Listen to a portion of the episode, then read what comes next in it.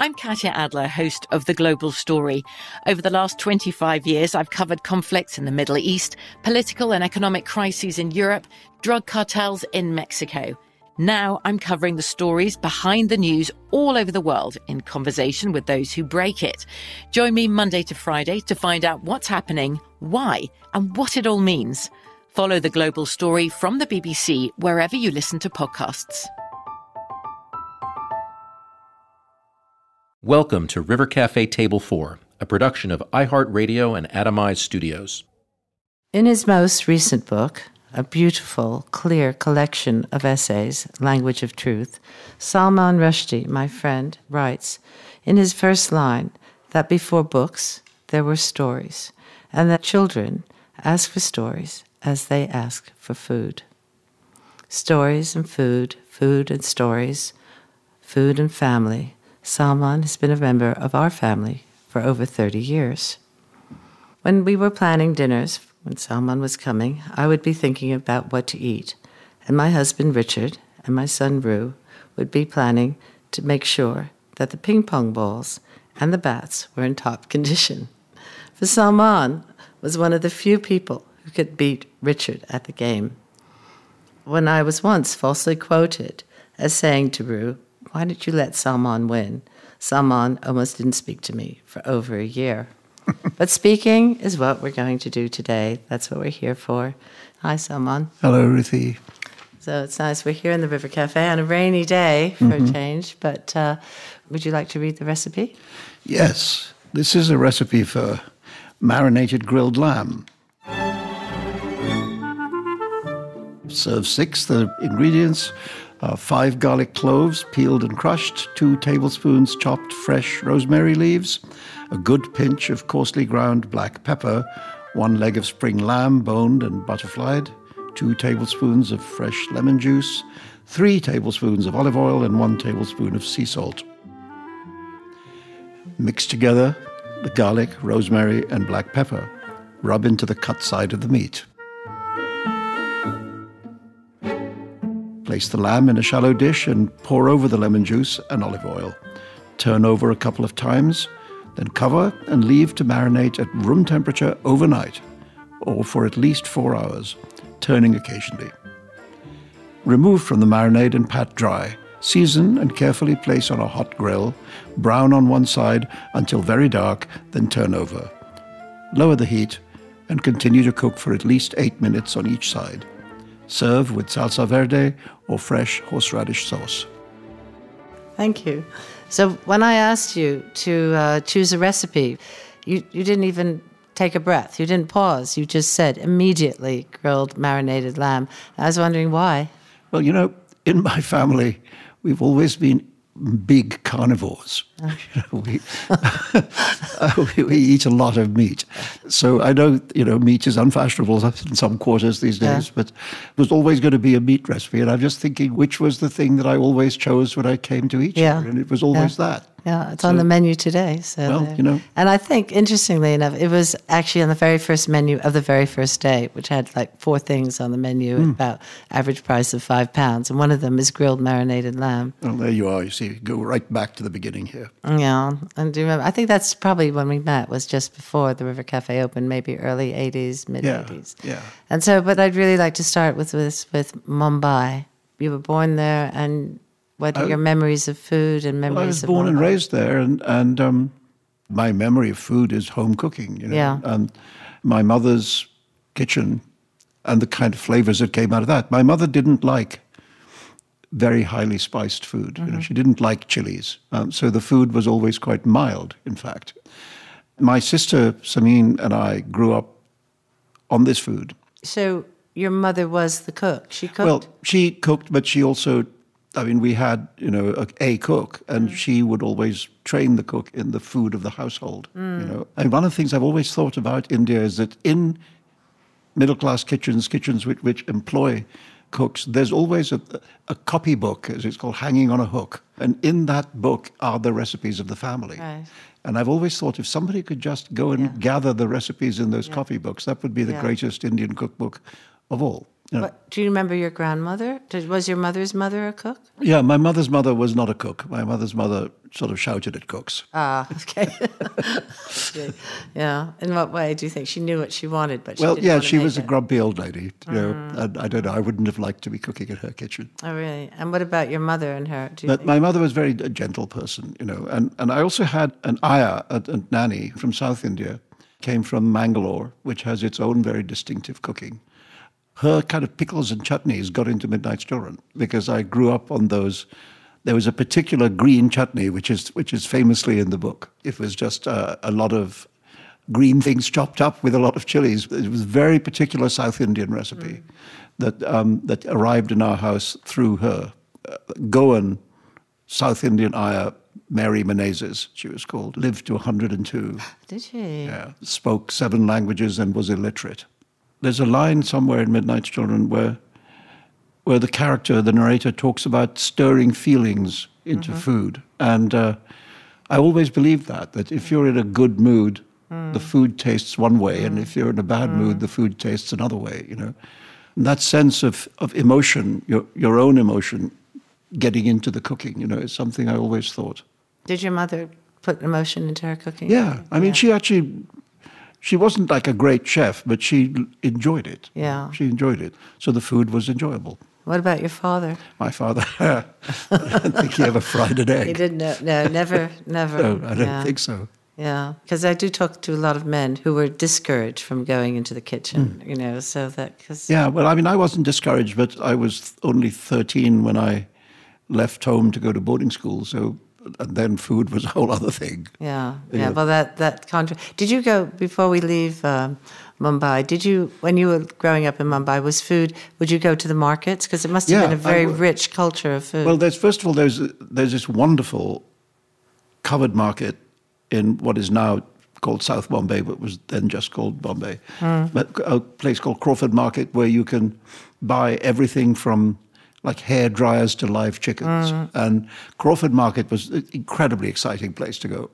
thronging with life, very noisy. And as I say, with everything you can imagine buying, including lots and lots of food, and fruit, fruit and vegetables and, and chickens. Mm. and you were allowed to go there. There was no Yeah, yeah. I went, I went you were- very often there. Did you travel throughout India? Did you, as Quite a a child? lot. I mean, Would your parents take you on vacation? See, my father's family was originally from Delhi, although Mm-hmm. we, they, my parents had moved to Bombay before I was born. But he had still had a lot of connections, and he had business in Delhi. And sometimes I would go with him and stay in a hotel in Delhi and sort of mess around while he did his work. You know. Mm. Would, you go to restaurants there? Yeah, and I mean, and Delhi, of course, is is the heart of, of North Indian cuisine. So that what's Mughlai cooking, as it's called, the cooking that is left behind by the Mughal Empire. Right. And how does that differ from Southern? It's richer.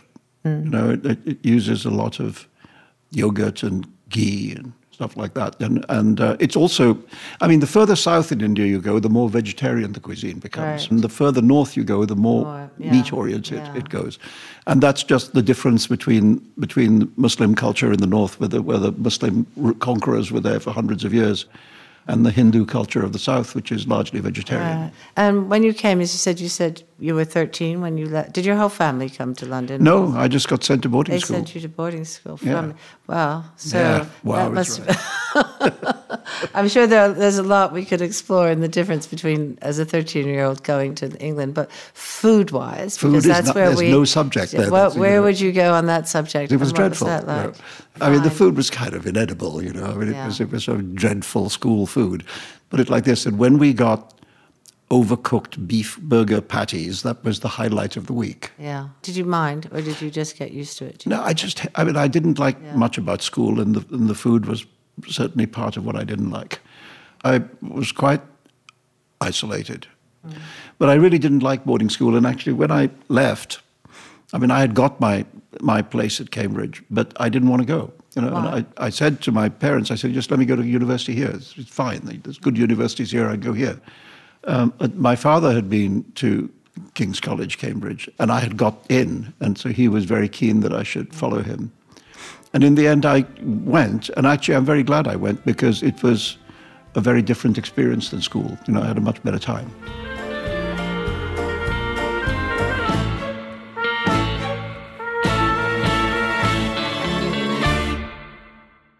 The show is sponsored by BetterHelp. Help helps is a maxim I believe in. We all carry around stress and hardship, and when we keep it inside, it starts to chip away. Therapy is a safe place, and therapy is for everyone. If you're thinking of starting therapy, give BetterHelp a try. It's entirely online, designed to be convenient, flexible, and suited to your schedule. Just fill out a brief questionnaire to get matched with a licensed therapist and switch therapists anytime for no additional charge. Visit betterhelp.com slash Ruthie today to get 10% off your first month. That's betterhelp, H-E-L-P dot com slash Ruthie. betterhelp.com slash Ruthie. I'm Katya Adler, host of The Global Story. Over the last 25 years, I've covered conflicts in the Middle East, political and economic crises in Europe, drug cartels in Mexico. Now I'm covering the stories behind the news all over the world in conversation with those who break it. Join me Monday to Friday to find out what's happening, why, and what it all means. Follow The Global Story from the BBC wherever you listen to podcasts. going from Cambridge to London. You had your own apartment? You, Well, you- no, I mean, my college friends and I, there was five of us who rented uh, a place just off the New Kings Road on the sort of corner of the Wandsworth Bridge Road and the New yeah, Kings Road. Yeah.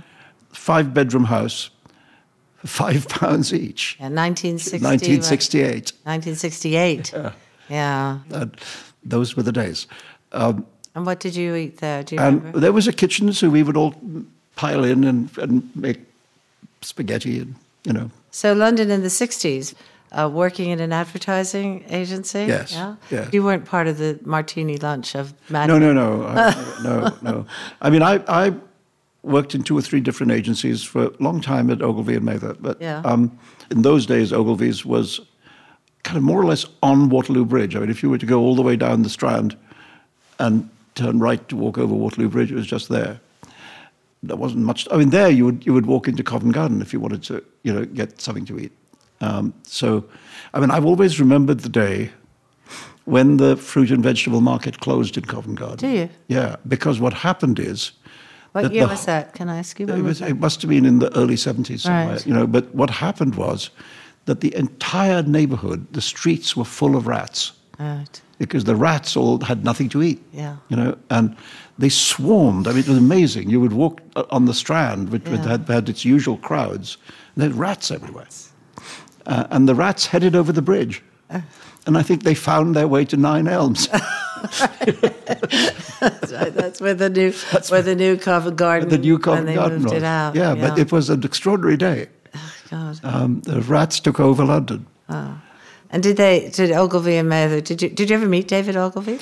I, I was just in his presence on one occasion. Yeah, But no, I never yeah. met him. But I was working full time to begin with. But but then I managed to get a job, which was either two or three days a week, and and that gave me either four or five days a week to stay home and write. Do you have a discipline No, I- you yeah, write? I mean, my idea, which is probably very bad in terms of how one should eat, is that you should work hungry. ah, okay. Tell um, me about that. In other words, you know, if, if, if I've had a nice meal, I can't write. Hmm. You know, just I get s- slow and sleepy, you know. And so my view is work first. Eat So, what, tell me about your working day and food. Well, I mean, I just, uh, in the morning, I uh, have virtually nothing other than a cup of coffee. I mean, sometimes I have some fruit juice with it, but that's not much more than that, Mm-hmm. really. And then, then I go to work, you know. Um, and for how long? how long depends where I am in the writing process. Because I mean, in the early stages of writing a book, when, when it's making something out of nothing, then, you know, two or three hours a day and really you're burned out. Um, and you start writing things that you know you're not going to use. But in the later part of a book, when you're writing a final version, I work all the time. I work like 12 hours, 13, 14 hours a day. And you don't stop to eat. Then I do sometimes because I mean, the, the hardest thing is the blank page. Once you've got a version there, no matter how approximate it is, working on that is less difficult than the first act of invention. And then sometimes I do, yeah, I do sometimes have a bit of lunch.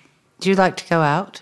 Or do you yes, stay? I like to go out. Yeah. I mean, you know, living in New York, that's what everybody does. I, Yeah. I do it before the pandemic. It's what it's what everybody did, and now, again, Yeah. it's beginning to be what everybody can do. Restaurants. When you walk in a room in a restaurant, what do you like to see? Do you have a feeling about Well, the, the- kind of restaurant you want to be in? Well, you know, the grand old restaurants are ones which just have a, a great feeling in them. You know, Mm. if, you, if you walk into Indochine or Balthazar or the Waverly Inn, you think this is a place you want to be. This is another one of those places. But also, I think what's interesting about places like that, like Indochine's been there since the mid 1980s, and the food has never dropped in quality.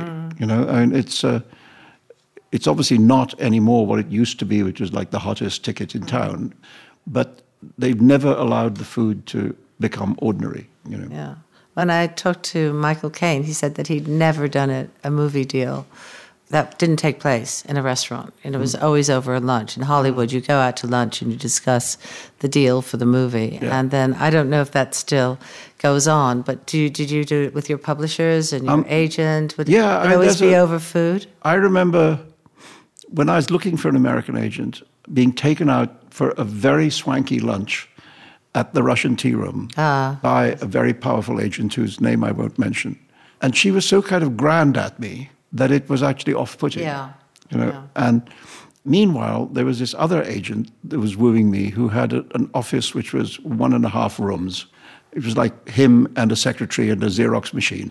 But he was so dynamic and energetic. I thought, I want that one, not the fat Mm. yeah, cat. yeah. You know, and that's how I came to appoint Andrew Wylie, and you know, it's the best decision I ever made. Yeah, you learn a lot about somebody in a restaurant. Yeah. it teaches you. Do they do they thank the waiter? Yes. Are they do they share their food? Do they eat quickly? And I think that's why people go for dates in a restaurant, don't you? Or Yes. why it tells you well, about I mean, first of all, it tells you if people have good manners, you know, and, and that used to be something when we were kids that we were taught, you know, how to behave. Hmm. I'm not sure people are quite taught that in the same way now, but and some people have it naturally, Hmm. you know, and I think it's incredibly appealing when somebody has good manners, Yes. and as you say, when they're polite to the wait staff. or conversely, if they're rude to the wait staff, you Uh, never want to see yeah, them yeah, again. if they're rude, forget about it. Yeah, It- you know, it's yeah. over. And I'm always shocked when I see that happening. Um, so I think good manners and and you know you are what you eat, aren't you? So it's it's very interesting to see. What about food as seduction? Would you ever want to seduce a woman through food, or you No. watch it? No, I don't think that Some- works. Yeah, it does. In my, I've, I've found out from interviewing other people that, that they can remember the first meal they cooked to woo a woman, you know, or what they, how they tried to, or go to a restaurant to see, you know. Uh, what about, yeah, It's happened the other way around. I mean, there are that? one or two people who've cooked meals for me in order to. And that, and- oh yeah, oh, that worked. And did that work? yeah, and dates at restaurants. Do you think that? I'm, I, I'm not sure that. I'm not sure that a restaurant is a great place for a first date. yeah. I mean, it's. I think it's more interesting to to do something else. I go for a walk, something something with less pressure on it. You know, um, and maybe go out to dinner when you've worked out that you might enjoy spending the time together. Yeah, You know, yeah. Because one of the worst things in the world is to sit in a restaurant and knowing after ten minutes that you that you really want to Yeah. leave. Yeah, so I think it's a good second date. And what about right now? Who's cooking in your house? How are you cooking? Are you cooking or? Um, you- I'm not, you know, I mean, I have a partner and she's Yeah, a very good both cook. do- and, yeah. and also, you know, New York is New York. You can order in. yeah, And especially in this pandemic, a lot of restaurants, as a survival Yeah, sure. method, you know, restaurants which never delivered Yeah. you know, are now delivering. And you want to do that because you want to help these places survive.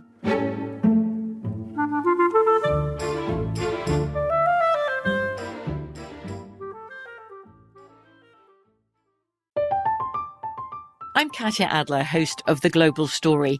Over the last 25 years, I've covered conflicts in the Middle East, political and economic crises in Europe, drug cartels in Mexico. Now I'm covering the stories behind the news all over the world in conversation with those who break it. Join me Monday to Friday to find out what's happening, why, and what it all means. Follow The Global Story from the BBC wherever you listen to podcasts. Are you still searching for your perfect place to call home? Well, now is the time to buy at Fisher Homes. If you're looking to move in before the end of 2024, May could be your last opportunity to start building your dream home and close before the year's end. If you're hoping to move in even sooner, Fisher Homes also has homes that are move in ready and waiting for you, where you can start enjoying the benefits of homeownership even faster. Schedule your personal tour with a new home advisor today at FisherHomes.com and make this spring the season you find your perfect home sweet home. I've read every one of your novels and I got to know you through your novels. And a really pivotal book in my life was The Jaguar Smile Oh. because as an American, Nicaragua was hmm. so close. It was so intensely political and, and resonated. And what tell me about going to Nicaragua? Well, what, happened that? was that in the mid 80s, when the Contra War began, I became kind of involved with a thing here called the Nicaraguan Solidarity Campaign. And was involved in, in, in you know, protesting against the way in which the then American administration was siding with the Contras hmm. in, in order to try and crush this tiny country, you know. And then I was at a literary festival in New York, in fact, and I met various Nicaraguan writers and so on who had been invited there. And they, they said, they invited me. So I went as a kind of guest of the Writers Union, I guess, you know, and, and, and I went, I thought I would probably write something, but I, I thought it would probably be a newspaper article or something. And, and instead, what happened is I got, I kind of fell in love with the place and I got obsessed with its tragedy, you know, and and came back and ended ended up writing something. I mean, it's a short book, but it's, a, but it's a book length thing. And and one of the things that talking of food that was heartbreaking was how great the shortages were. You know, I, I mean, I remember staying in this in this guest house, this sort of government guest house that was made available to me, and in the morning going down to breakfast, and there were, you know, two boiled eggs, and I said I had this interpreter uh, who was always there with me because my Spanish not very good. Um, and I said to her, look, you know, I don't, I don't really eat a big breakfast.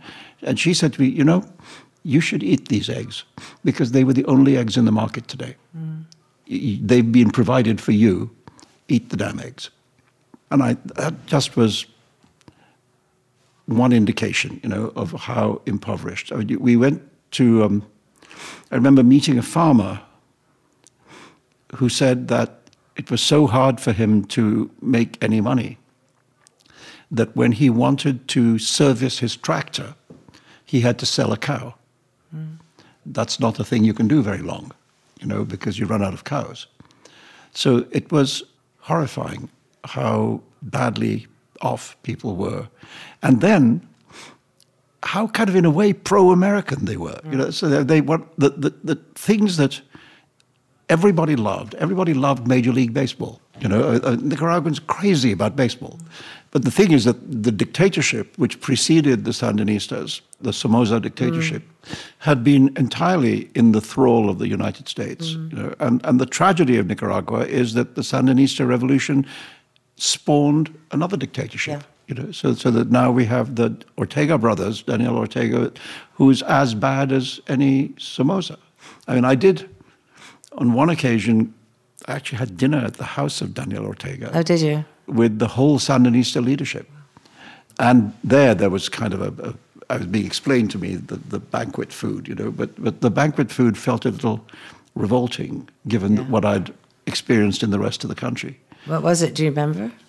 Well, it was great heaping dishes of, of beef, things that nobody in the country could dream of, you know. And, and um, the funny thing was that I thought, okay, they know that I'm here to write, so they know that they're on the record.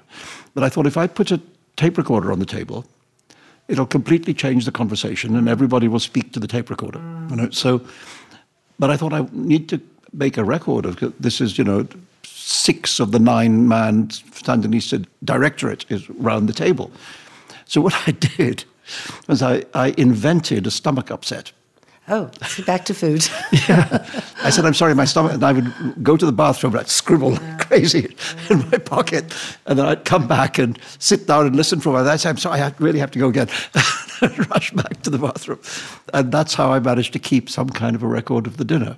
But um, yeah, it was a very intense experience, Nicaragua. You know, it's the first. It's a, such a beautiful country and in such terrible shape.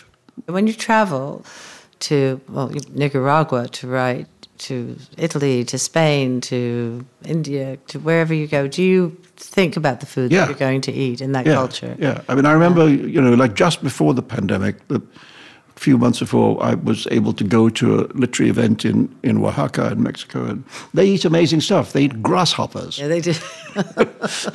Did you eat a grasshopper? yes, you get this whole plate full of fried Yeah, grasshoppers. yeah, And I did eat them. I mean, Been to that, China? Have you been I've never China? been to China. I've been to Hong Kong. yeah. I've been to Hong Kong, but so long ago that it was still British at the mm. time.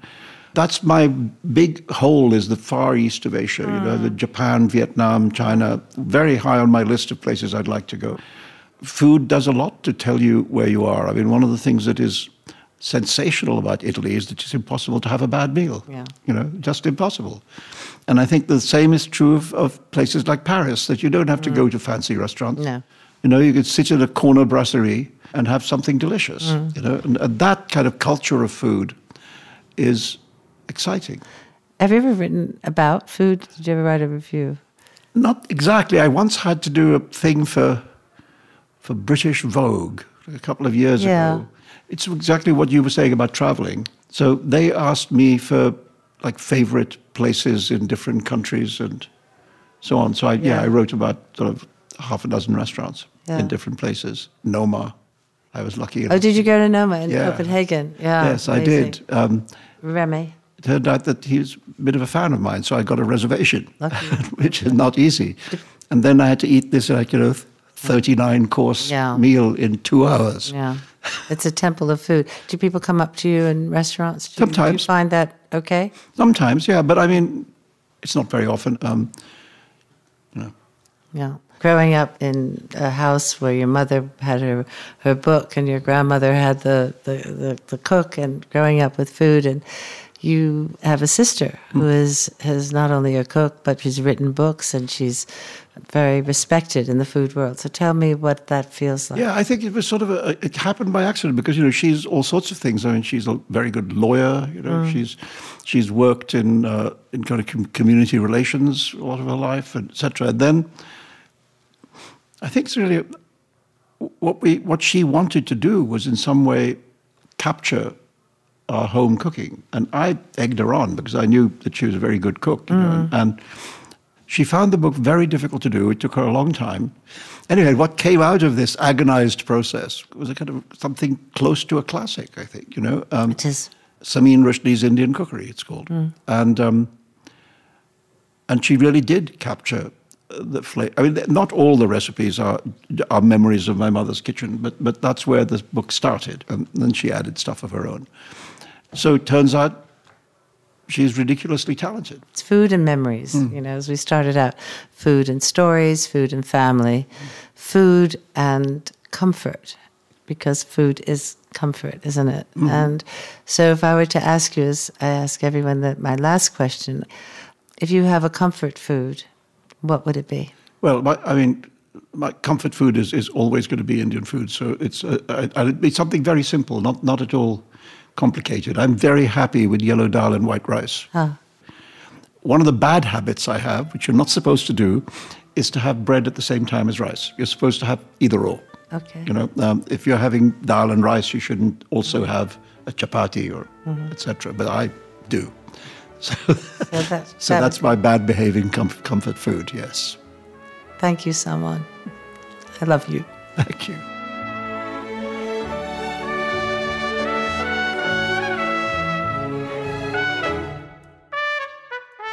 This holiday season, if you can't come to the River Cafe, the River Cafe will come to you.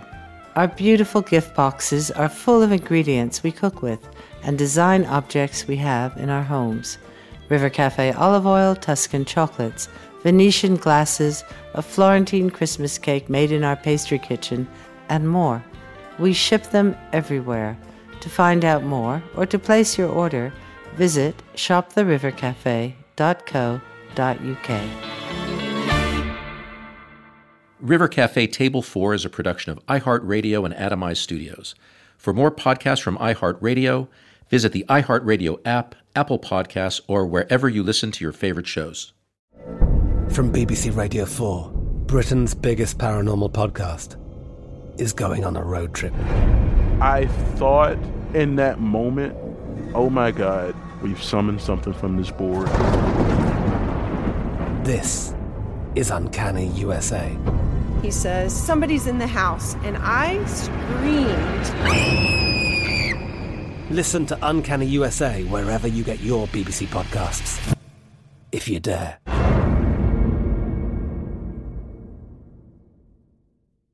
This show is sponsored by BetterHelp. It's a simple truth. No matter who you are, mental health challenges can affect you, and how you manage them can make all the difference. That's why everyone should have access to mental health support that meets them where they are and helps them get through. BetterHelp provides online therapy on your schedule.